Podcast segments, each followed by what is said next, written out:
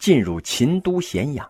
哎呀，那道路宽阔笔直，哎，两侧高墙大瓦，是飞檐斗拱啊。赵武灵王转了一圈啊，对商鞅变法以来秦国的变化有了一些感性的认识。他看到秦国百姓神色淳朴，走在路上熙熙攘攘，非常规矩呀。军人呢，普遍得到尊重，而做买卖的却是抬不起头来。秦国自商鞅变法以来呀，贵族子弟就被断了活路了。哎，该扫大街的扫大街，该掏厕所的掏厕所呀。愿意当官的先去立军功。法家先贤通过法令约束，建立起了一个高效率的职业官僚政府。而这个时候的山东六国呢，分封制还很难撼动，贵族子弟呀，仗着有好爹，都进入了政府，把持着权力。赵武灵王进入了国家宾馆，哎，在等候会见秦昭王的短暂时间之内，哎，他乔装打扮了一番，在咸阳城内走街串巷，他发现，这咸阳市政府职能高效。啊，从咸阳城优异的卫生条件中就可以看得出来了。他在小酒馆、小茶楼这些地方四处观察，想从老百姓的日常生活之中了解一些秦国的情况。一连观察了好几天呢，他不得不承认，这秦国确实比赵国强大的多呀。过了几天呢？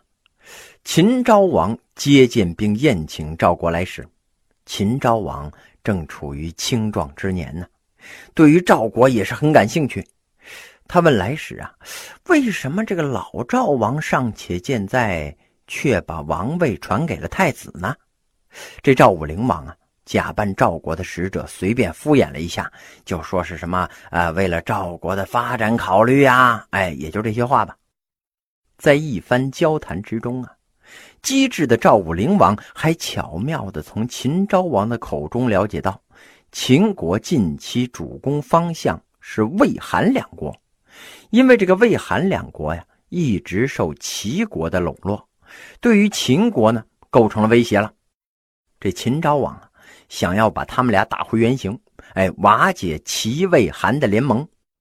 一听这话呀，赵武灵王提着的心就放下了，他心想。嘿嘿，只要秦国不打我们的主意，啊，回去以后我就可以继续驱三胡灭中山呢。这个时候啊，赵武灵王正式请求秦赵两国结盟，秦昭王那是非常的高兴，哎，接受了结盟的请求。秦昭王回到了寝宫之后啊，躺在床上，却怎么也睡不着了，脑子里边就跟过电影一样啊。回想起白天这赵氏的形象和他的音容笑貌，觉得这个人那是不一般呢，比自己还像个大王啊。过了几天呢，他是越想越不放心，觉得这可能是一个圈套啊，于是呢就想请赵国的使团回来，但是啊追不上了。赵武灵王圆满执行了侦察计划呀，早已经脱身离开了秦境，出函谷关，回国了。到了赵惠文王二年，赵武灵王啊巡视刚刚夺取的云中、雁门二郡，结果呢遇到了楼烦王的部队。楼烦王啊一开始约林胡王共同攻击赵国，收复失地呀。但是林胡王觉得赵军是十分厉害呀，不敢冒这个险。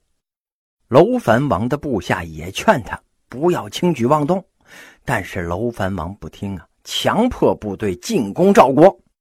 等见到赵武灵王的大部队之后啊，楼烦人都劝楼烦王不要跟这赵军硬拼。这楼烦王一看，哎呦，赵军人多呀，又是赵武灵王亲自领军。虽然是恨得咬牙切齿啊，但是，却也是无可奈何。赵武灵王一看，呵，这楼烦的军队那是犹犹豫豫呀，嗯，估计是畏惧自己。哎，他就派使者呢，请楼烦王上前搭话。这楼烦王硬着头皮来见赵武灵王啊，没想到占优势的赵武灵王呢，却很客气。他知道啊，这楼烦王被赶到阴山以北之后啊，由于那儿的气候不好，生活很不如意呀，所以呢，允许楼烦王率部回归河套故地。交换条件呢，是他们要服从赵国的命令，不许再劫掠赵国的边境。赵武灵王还告诉楼烦王，楼烦人可以加入赵国的国籍，甚至呢可以加入赵国的军队和政府，赵国呀绝不歧视。楼烦王一听，哦，可以回到水草丰美的河套地区，而且还没什么损失，哎，就高高兴兴的同意了。这么一来呀。楼烦等于是做了赵国的附庸，以后啊再也不敢骚扰赵国了。楼烦部众啊，知道在赵国当兵待遇优厚，那远胜于逐水草而居的漂泊生活呀。况且骑马打仗也是他们非常乐意干的事儿。于是啊，大量的楼烦骑士脱离了楼烦王，投入了赵国的军队。转过年来呀。赵武灵王又大举的进攻中山国，中山国抵抗不住啊，只好投降了。占领中山国之后啊，赵武灵王整理了代郡和邯郸之间的道路，从此啊，这条道路是畅通无阻，民族之间的往来呢也就越来越频繁了。赵国的国土增加了，国力也增强了呀。赵武灵王呢就搞了一次大会诸侯的活动。声望是达到了顶峰啊！可惜呀，很快他就从人生的制高点跌下来了。起因呢，是一次宫廷政变。赵武灵王年富力强的时候啊，把王位传给了王子和。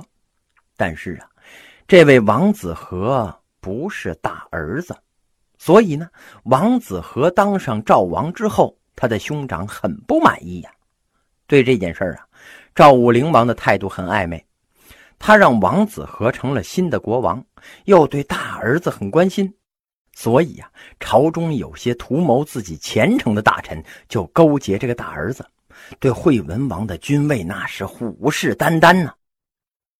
这赵惠文王也不是笨蛋，那王室之间是没有骨肉亲情的，他很清楚啊，自己的哥哥想干什么。所以呢，这惠文王很快就抓住了一个机会，击败了兄长。嘿，这位兄长啊，失败之后就逃到了自己老爹居住的沙丘宫里边了。可是没成想啊，父亲也没能保住自己呀。赵惠文王派人包围了沙丘宫，哎呀，切断了水源跟食物啊，到最后啊，把自己的父亲和兄长都给活活的饿死了。一代雄主啊，如此收场，真是让人唏嘘不已呀。赵国在武灵王之后啊，当然还有故事，但是啊，已经不是战国的主角了。故事的重点又回到了齐、楚、秦这几个大国之间。那么这些大国又有怎么样的故事呢？哎，咱们下回分解。